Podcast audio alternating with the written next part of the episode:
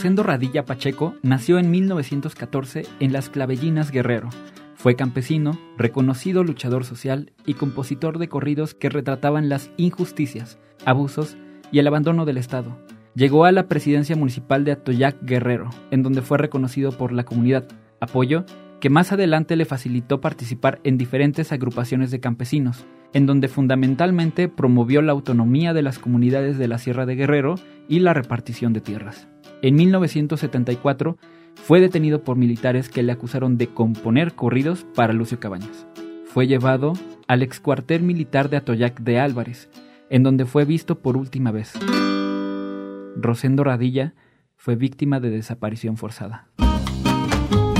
Décadas después, el trabajo, compromiso y sacrificio de su familia directa, equipo de acompañamiento legal, de organizaciones y colectivas, así como de algunas instituciones públicas, el caso de Rosendo Radilla trajo como resultado el que la CNDH reconociera la desaparición forzada como una política de Estado durante la Guerra Sucia. Además, la Corte Interamericana de Derechos Humanos sentenció a México por la violación a los derechos a la libertad, a la integridad personal y a la vida. Por otro lado, señaló que el proceso en la jurisdicción militar no siguió los estándares internacionales del debido proceso. El caso de Rosendo Radilla continúa vigente. Sin embargo, ha impulsado cambios sistemáticos que van desde la adopción de criterios de interpretación de derechos humanos por parte de la Suprema Corte, una reforma en materia de derechos humanos y justicia militar, así como la tipificación del delito de desaparición forzada. El derecho, por sí solo, o acompañado de acciones multidisciplinarias, tienen un increíble potencial para transformar la vida pública, para garantizar y reconocer derechos, a través de su uso se pueden implementar mecanismos multidisciplinarios para combatir problemáticas estructurales que impactan no solamente en un caso específico, sino que muchas veces hablamos de problemas complejos que implican violaciones sistemáticas a los derechos humanos. Hoy hablamos de litigio estratégico. Bienvenida, bienvenido, bienvenide a este espacio al que llamamos Brújula Jurídica Aquí platicamos, cuestionamos y juntos aprendemos acerca de grandes temas para repensar el derecho, tratando de acercar los temas jurídicos a más personas y al mismo tiempo a imaginar la justicia que queremos. Este espacio es relevante porque nos sentamos para platicar con organizaciones de la sociedad civil, quienes muchas veces hacen acompañamiento, trabajan con víctimas o impulsan acciones en favor de los derechos humanos. Gibran Chávez, conductor de Brújula Jurídica adentrándonos un poco ya en la plática que vamos a tener hoy, ¿qué es litigio estratégico? Estamos hablando de una transformación social. A mí me gusta decir que es como la humanización del derecho. O sea, muchas veces cuando no estamos cercanos a la vida jurídica, de repente vemos como abogadas y abogados que están litigando eh, como allá arriba, ¿no? Y los ciudadanos aquí abajo. Y de verdad me preguntaba como, ¿y la transformación de la vida, de, de los derechos, el darle contenido a sustantivo a los derechos en dónde queda, ¿no? Luego siempre, o bueno, tenemos la idea como ciudadanas alejadas del derecho como que directamente no transforma algo, ¿no? Pero en realidad sí, ¿no? Creo que es el caso de, litigio estratégico, ¿no? Que parte no solamente de un conflicto legal, sino de una transformación integral que muchas veces, como lo escuchamos al inicio, se tratan de violaciones sistemáticas a los derechos humanos, ¿no? Claro, creo que acabas de tocar un punto muy importante. Briseida Aragón, abogada senior de Prodesc. Los ciudadanos, las ciudadanas están muy alejados del derecho porque es algo muy técnico. Para empezar, cuando hablas del derecho, hablas de los abogados o las abogadas pues te imaginas complejos argumentos, un lenguaje que no es nada sencillo y pues precisamente lo primero que viene a tu mente es un procedimiento judicial, ¿no? Completamente. Un procedimiento judicial normalmente entre particulares. Cuando tú dices qué es el derecho, es eso. Tengo un, un problema. Luego te dicen como abogado, ah, eres abogado, tengo un problema. ¿Qué crees? Y empieza el tema a cuestiones muy privadas, ¿no? Lo familiar, lo penal, lo civil, lo mercantil, eso es lo que eh, la mayoría de la sociedad se imagina de lo que implica el derecho. Sin embargo, por ejemplo, nosotros desde Prodesc tenemos la experiencia en acompañamientos a colectivos, grupos de trabajadores, comunidades agrarias, comunidades indígenas, que están buscando precisamente en el derecho un instrumento de transformación a su vida cotidiana, por la violación a estos derechos, ¿no?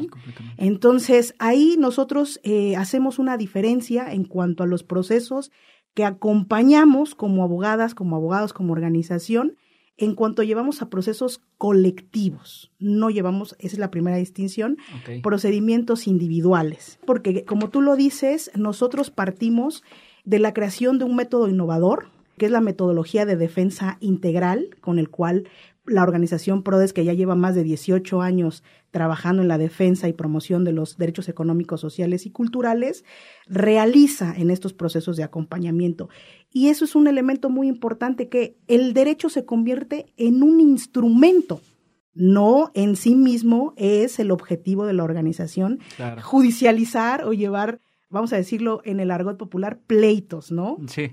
no somos una organización que se dedica exclusivamente a llevar procedimientos judiciales, litigios, sino que hacemos con esta metodología de defensa integral un acompañamiento en donde el derecho y el litigio estratégico se vuelve una herramienta en donde reconocemos precisamente que hay estructuras que tienen que ser modificadas a través de estos procesos de acompañamiento, ya sea a través de un litigio, ya sea a través de eh, la incidencia ante los tomadores de decisiones o, y algo muy importante que nos caracteriza, es el fortalecimiento a las estructuras que están llevando a cabo esta defensa de sus derechos humanos. Porque poner en el centro de la discusión a estos colectivos, a estas personas que están llevando estos procesos de defensa de sus derechos es vital. ¿Por qué?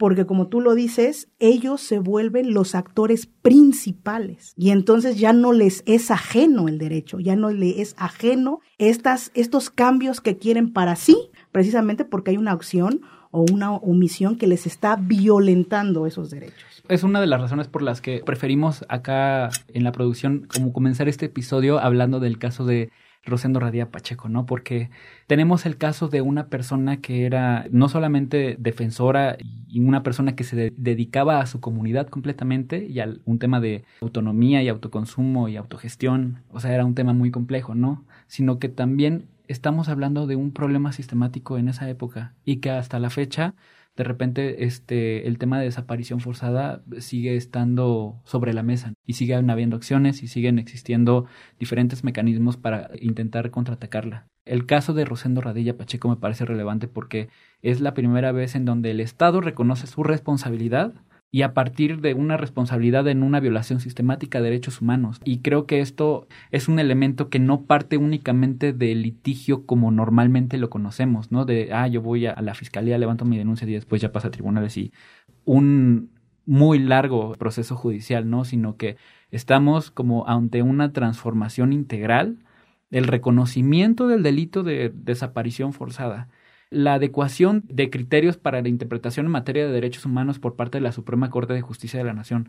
O sea, estamos hablando de que personas, como tú le decías, personas, seres humanos que fueron víctimas de este caso o familiares de la víctima directa en este caso, están realizando un proceso integral para la transformación, no solamente de su vida, sino para acceder a la verdad y a una justicia verdadera, ¿no? Claro, y creo que ahí es muy importante remarcar que también nosotros como organización acompañante de procesos, y decimos por qué acompañantes, porque, te repito, el centro de los procesos son las comunidades y los colectivos a los que estamos acompañando. Nosotros somos asesores, generamos un proceso de diálogo con las comunidades y los colectivos para conformar las estrategias. Y en eso creo que es muy importante lo que tú señalas. El caso de Rosendo Radilla marca una transformación en cuanto al, a la ley, pero también crea narrativas. Completamente, sí. Crea narrativas en donde el Estado, que en esta idea de lo que es el Estado del Derecho, el Estado es el principal actor, ¿no? Es el principal responsable por acción o omisión de las violaciones a los derechos humanos y se pone en el centro la responsabilidad del Estado como garante. Y se reconoce prácticamente las acciones que se llevaron a cabo por agentes del Estado en la desaparición de Rosendo Radilla. Y también es algo muy importante que nosotros también trabajamos, es el fortalecimiento de los procesos organizativos. El caso, como tú dices, Rosendo Radilla es un procedimiento que ha durado muchísimos años y que para nosotros como abogadas, como abogados y como organizaciones, también acompañar un proceso en el tiempo es algo, es un reto mayúsculo. Sí. Porque viene el desgaste, vienen los problemas intercomunitarios, incluso hay muchas personas que cuando empiezan a cuestionar esta posición del Estado, pues empiezan a tocar intereses, ¿no? Y entonces vienen también los conflictos intercomunitarios, ¿no? ¿Por qué el Estado, por qué tú te atreves a cuestionar al Estado que siempre nos ha apoyado o por qué hay ciertos intereses políticos?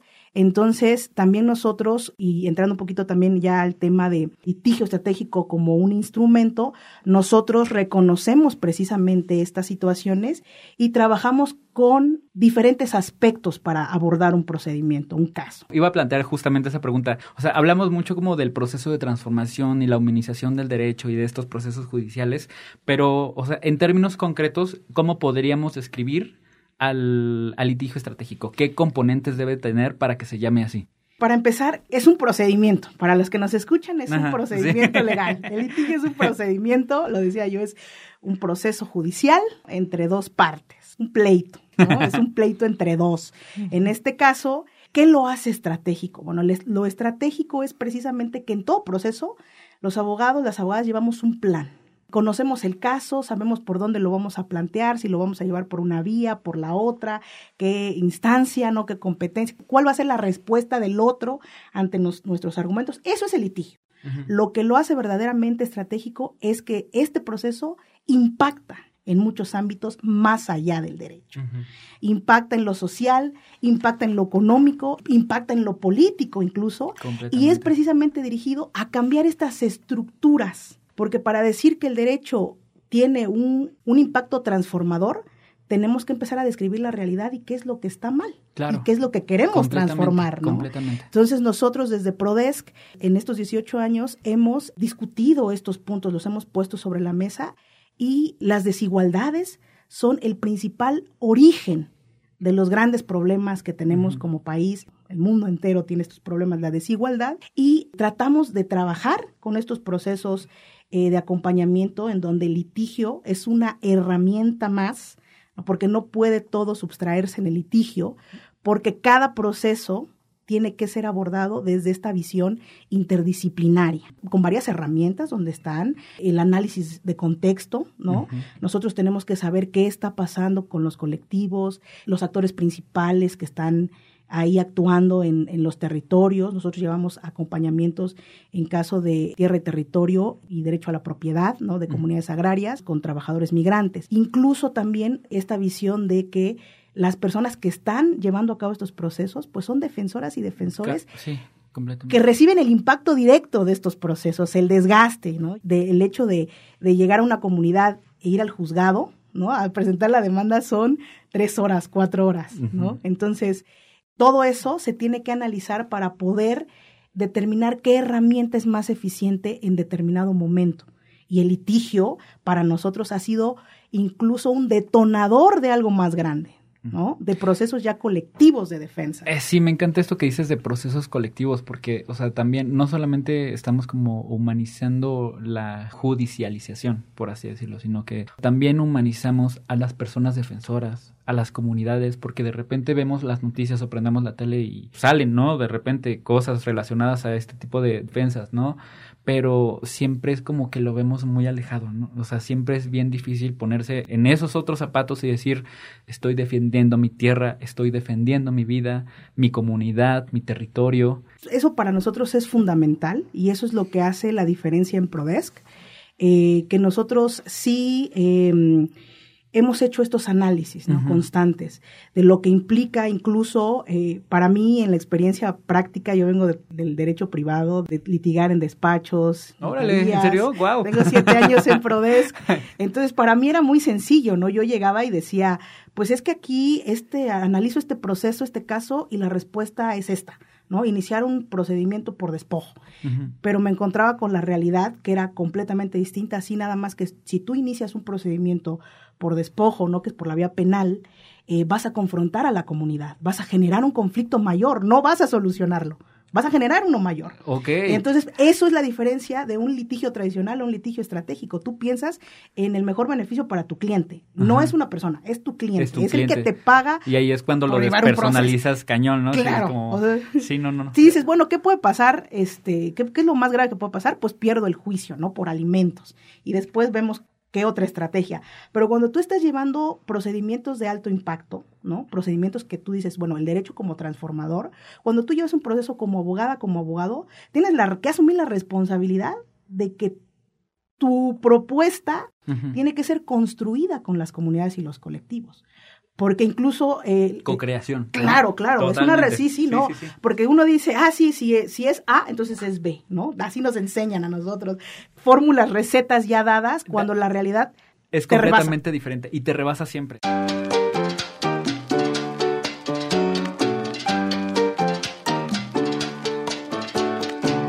Nada más quisiera hacer un comentario aquí, o sea, porque a mí me gusta mucho, yo no soy abogado, pero por azares de la vida siempre como que me he traído a este ámbito como de defensa, de apoyo, de transparencia y cuando me empecé a relacionar hace años con el tema de justicia, era un tema cómo lo hacemos colaborativo, cómo hacemos co-creación, porque el derecho no es nada más un conflicto entre dos. El derecho de repente implica procesos de transformación comunitaria y en la mayoría de los casos debería de integrar procesos de, de transformación comunitaria.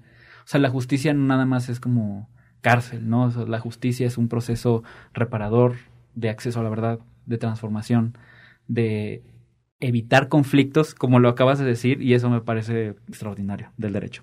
Sí, claro. Yo creo que ese es, ese es una de las, de las, de, de las cosas que nos distinguen, ¿no? Como organización, que precisamente tenemos un diálogo respetuoso con las comunidades y los colectivos. Aprendemos también de sus experiencias, de sus conocimientos. De sus formas de defensa. de sus formas de defensa, de sus formas eh, de vida, ¿no? Que son muy distintas a las que normalmente tenemos o, o las que vivimos, ¿no? Porque para nosotros es muy sencillo como abogado. Decimos, bueno, es un caso que tiene, tiene mayor complicación. Pero cuando entramos a ya las discusiones con los colectivos y vemos que son necesidades completamente diferentes, incluso ellos pueden decir, a mí no me interesa que a él lo condenen. A mí me interesa que eh, la empresa ya no esté provocándome ningún, ningún daño, ¿no? O en el caso, por ejemplo, nosotros tenemos eh, eh, acompañamiento con trabajadoras y trabajadores migrantes, en donde eh, los fraudes, ¿no? Los fraudes son muy, muy, este, comunes. comunes. Llega una persona, te dice, te voy a llevar a Estados Unidos a trabajar con visa, necesito mil dólares, ¿no? Y de repente desaparece la persona. Hemos llevado procesos de defensa con ellos. El, como el litigio es el primer eh, contacto para que ellos puedan, primero, conocer sus derechos, ¿no? Cuáles fueron sus derechos violados. Y segundo, iniciar un proceso de defensa. Y en eso los compañeros, las compañeras nos dicen, yo no quiero que me regresen esos mil, mil dólares. Yo quiero que haya una condena, que alguien le diga, que el juez le diga a esta persona que es un delincuente. Uf, qué duro. O sea, es lo Sí. único que quiero. Sí. O sea, y en eso está el, proceso de reparación. Porque los abogados vamos a decir, no, te vamos a recuperar los mil, más eh, los daños, más las costas, más todo lo demás. Pero no, esa no es, ese no es el, el objetivo de los colectivos o de este grupo de trabajadores. Dice, yo quiero una sentencia. Y eso me basta. Y quiero que a esta persona nunca más la dejen entrar a Estados Unidos. Ah, perfecto. ¿Cómo diseñas? Eso es el, el litigio estratégico. ¿Cómo utilizas el, el derecho? ¿Qué vías, qué medios vas a llevar a cabo para poder reparar a estas personas? O sea, ¿y cuál va a ser el argumento sustancial que vas a plantearle a un juez? Porque el juez te va a decir, bueno, aquí es una cuestión de fraude, lo tipificamos así, así, esta es la sentencia, pum. No, o sea, es cómo llevas los argumentos para que las comunidades o los colectivos se sientan también reparados al momento de presentar una demanda. Que ellos estén planteando al juez, que ellos estén planteando su situación histórica de vulnerabilidad, de discriminación, en donde le digan yo soy un trabajador no migrante que tengo la necesidad de salir de la pobreza y e irme a Estados Unidos a trabajar y por eso pagué los mil pesos o los mil dólares. Entonces, todo eso vuelve estratégico el litigio porque no se limita a las cuestiones meramente teóricas del derecho O ¿no? superficiales. o superficiales del derecho. eh, y, y- y eso, eso hace, y nosotros tenemos que analizar todos los contextos, todas las herramientas que nos permiten hacer un análisis de qué procesos podemos llevar, en qué momentos los podemos este, eh, presentar, incluso quiénes son los actores, porque muchos de los defraudadores pues ya son estructuras criminales que ya están consolidadas en determinados territorios. Entonces también poner, ponerlos en riesgo implica también hacer un análisis ¿no? de lo que es eh, para ellos ser, de, asumirse como defensores de derechos humanos. ¿Qué derechos tienen? ¿Qué mecanismos existen? Entonces, defender derechos humanos en este país, pues es una cuestión de alto riesgo. Completamente. imagínate, para nosotros como abogadas, como abogados, como organizaciones, pero ahora lleva ese riesgo a las comunidades y a los colectivos. Es impresionante. Sí, sí, sí.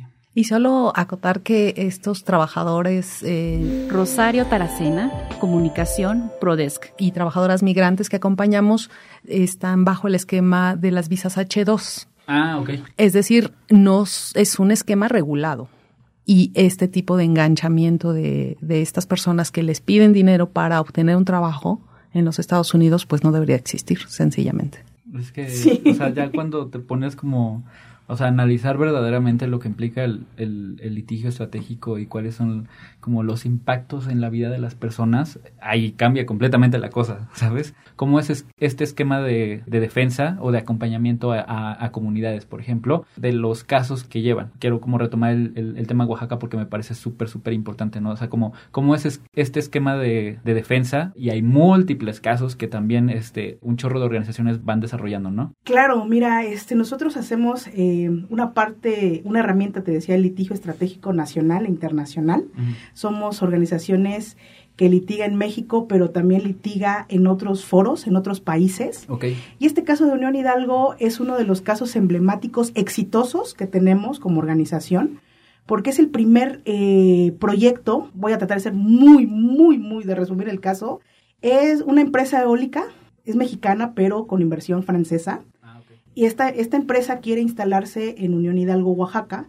Unión Hidalgo es uno, eh, una región del istmo de Tehuantepec que tiene los mejores vientos a nivel mundial. Ahí las empresas eólicas están instaladas desde hace muchos años. Hay alrededor de 29 parques ya instalados en, en la región del istmo. Y esta empresa llega a Unión Hidalgo a quererse instalar evidentemente sin llevar a cabo el procedimiento de consulta, sin obtener el consentimiento. Y eh, después de la información que obtuvo la comunidad, se da cuenta que hay un proceso de consulta formal. O sea, ¿qué quiere decir esto? Un requisito, que la consulta se ha convertido en un requisito más para las autoridades.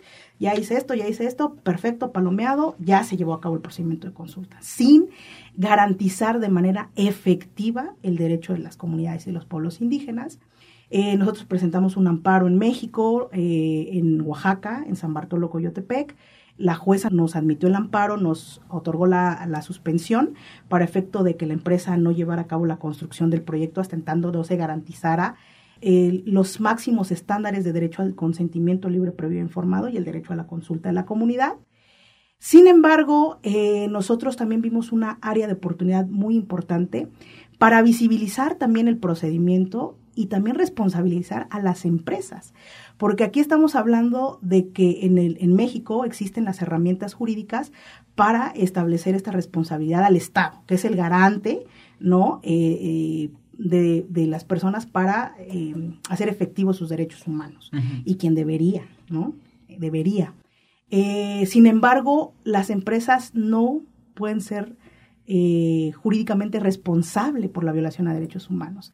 Y nosotros analizando el, caso vimos que en Francia hay una ley, la ley del deber de vigilancia, en Francia que obliga a las empresas de nacionalidad francesa a eh, garantizar los derechos humanos en Francia y en los territorios donde tenga su inversión. Es una ley extraterritorial. Entonces, eh, nosotros por ahí eh, utilizamos otro de, los, de las herramientas, hacemos investigación corporativa, eh, hemos tenido que, aprender de todos como abogados, de psicología y de repente sociología. Sí, te y ahora, multidisciplinar claro, claro. Sí, sí, es o, aprendes o aprendes, ¿no? Entonces hicimos investigación corporativa, es una de las herramientas también que nos ha, dado muy buenos resultados. Eh, vimos por ahí la ley del deber de vigilancia que obliga a las empresas. Presentamos una demanda junto con la comunidad para visibilizar también, también para visibilizar y, dar un mensaje contundente, ¿no? Los países eh, de, donde se origina la inversión eh, son mayormente pues, extranjeros, ¿no? Y son países donde también tienen este discurso de protección a los derechos humanos. Bueno, en Francia inició todo el tema de los derechos de la libertad, propiedad de los derechos civiles. Y eh, presentamos esta demanda, ¿no? Para también buscar que un juez eh, declarara la responsabilidad de la empresa en la violación a los derechos humanos de la comunidad de Unión Hidalgo ante la implementación de este proyecto eólico que se llama Guná Sicarú en Oaxaca. Me parece increíble todo el trabajo que ustedes hacen, de verdad, este, digo yo como, como, como una persona, la verdad les admiro muchísimo, gracias por todo su trabajo y todo el acompañamiento que hacen con diferentes comunidades y con diferentes poblaciones. Eh, pues nada, o sea, la verdad es que ha sido una plática súper, súper interesante, eh, muy, muy productiva. Creo que ya tenemos que ir cerrando nuestra, nuestra discusión. Entonces, rápido, dos puntos. ¿Cómo resumirías el litigio estratégico? Una herramienta necesaria para poder transformar, pero sobre todo para reducir las desigualdades de poder que existen, ¿no? Eso sería. Sí, increíble. Me, me parece fenomenal. a mí me gusta, digo, y, perdona que siempre lo repita, ¿no? Pero me gusta mucho este tema de la, la humanización del proceso. Muy relevante, muy revelador cuando le empiezas a poner como nombres y rostros a las violaciones a derechos humanos, ¿no? A las violaciones sistemáticas, a las problemáticas institucionales que de repente son las que provocan, o como, como lo dices, por acción u omisión, de repente son las que provocan estas este, violaciones sistemáticas a los derechos humanos, ¿no? Y que se pueden abordar de una forma, no solamente en el litigio, sino que de una forma multidisciplinaria, ¿no? Creo que es una de las partes relevantes. Yo creo que tiene que quedar claro, Gibran, que el derecho tiene que ser una herramienta. O sea, no puedes, no, no podemos tratar de resolver los grandes problemas que existen en el país, no por violación o por acción o por omisión de los derechos humanos, todo en el litigio. Tiene que haber un trabajo de incidencia, tiene que haber incluso de cambiar narrativas, ¿no? E, es algo que nosotros muy claramente, cuando los compañeros de Unión Hidalgo empiezan a defender sus derechos al territorio, no sus bienes naturales, el tema del consentimiento, o sea, si quieres poner una empresa, primero tienes que preguntarme si yo quiero, ¿no? Y darme información no se puede agotar en, en, el derecho. Tiene que haber procesos colectivos, procesos transformadores al interior, discusiones.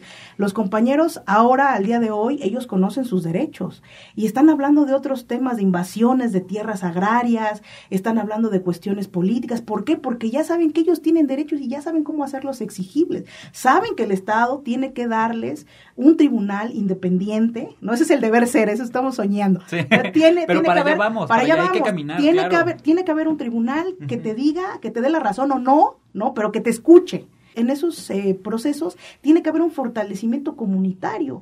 ¿Cómo vas a exigir algo que no conoces? Entonces, si las comunidades, las personas no conocen sus derechos, pues ahí estamos partiendo de que hay un abismo, un sesgo. Una brecha. Una brecha que se tiene que romper y en eso las organizaciones de la sociedad civil hemos hecho un trabajo durante todos estos años, las organizaciones que acompañaron a las víctimas, a, las, a, las, a los familiares de Rosendo Radilla, pues creo que están igual, eh, pues satisfechos con el trabajo que han hecho, con el impacto que han logrado. Evidentemente no se y que continúa. No se ha, si no se ha agotado, continúa pero creo que, que, que formar parte de la transformación eh, de las estructuras ¿no? que generan esta situación de discriminación, esta desigualdad de poder, ¿no? Las comunidades, nosotros llevamos procesos de organizativos en donde les, no solo les decimos estos son sus derechos, sino también esta es la forma en que pueden hacerse válidos. Ellos están generando un poder colectivo que está transformando.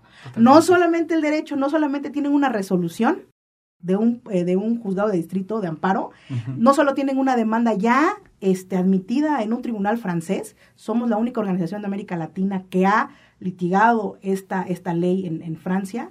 Eh, no solo tienen la demanda, no solamente el juez ya va a entrar al, al, análisis de fondo y decir si hubo violaciones de la empresa o no, que va a ser una, algo impactante, impactante. ¿Por qué? Porque es un proceso que ellos, eh, es suyo, se han apropiado. Sí, es, es, un proceso suyo. O sea, no solo colgamos la sentencia bien bonito con nosotros como abogados de repente decimos, ¡ay, ganamos! ¡Qué padre! ¡Qué padre! Ya, ya, sabes, ¿no? Los abogados sí tenemos como luego ese ego de decir, ¡ay, qué padre! Yo, yo hice la demanda o yo colaboré. No, no, es su proceso. Es el proceso de ellos. Ellos dicen, yo tengo una sentencia. Yo tengo un proceso. Y, cambiar las narrativas creo que también uno, es uno de los elementos fundamentales de todo proceso, de todo litigio estratégico. ¿Cómo cambiamos? Ellos, ellos antes eran opositores al crecimiento, o sea, dentro de sus comunidades eran señalados como los que no quieren el progreso. No, o sea, es, es, es, impactante. Cambiar esas narrativas creo que ha sido un reto para ellos, para nosotros como organización acompañante, en donde decimos, independientemente de la, de la energía ¿no? que se vaya a producir, si es buena o es mala, vamos a entrar a otro debate, pero el Estado, las empresas tienen que garantizar los derechos humanos de las comunidades. Así de simple y así de sencillo. Entonces, creo que eso es muy importante para quienes nos escuchan. El derecho no lo puede hacer todo. Ay, qué, qué, qué, revelador. es un instrumento. Alguien tenía que decirlo. Mira, o sea, para ti que eh, este, nos estás escuchando, o sea, la verdad es que aquí todos estamos con una sonrisa de oreja a oreja porque o sea, este tipo de como de análisis te causa verdaderamente revelaciones y una nueva forma de ver el derecho que creo que es lo que necesitamos y y pues nada, mira, la verdad es que ya se nos acabó el tiempo. Muchas gracias a ti que nos estás escuchando por llegar hasta este punto del, del programa. Eh, por favor, si les está gustando el programa, déjenos su corazoncito. Nos va a seguir este, muchísimo para seguir llegando a muchísimas más personas. Si no les gustó, déjenos sus comentarios. Si les gustó, déjenos sus comentarios. Y felicitaciones a PRODEC por acompañarnos y por todo el trabajo de acompañamiento que hacen. Súper necesario y súper relevante. Muchísimas gracias. Y para ustedes que nos, también nos siguen escuchando, de nuevo, muchísimas gracias. ¿Qué temas les gustaría escuchar eh, o a qué organización quisieran que invitáramos? De nuevo, muchísimas gracias a Prodec por regalarnos un poquito de su tiempo. Este, la puerta sigue abierta y esperamos que regresen pronto para seguir colaborando, para seguir platicando y para seguir construyendo este, de forma colectiva que, hacia dónde queremos caminar, ¿no? ¿Cuál es la justicia que queremos? ¿Cómo queremos que sea? Nos escuchamos en la próxima. Hasta luego. Gracias. Gracias.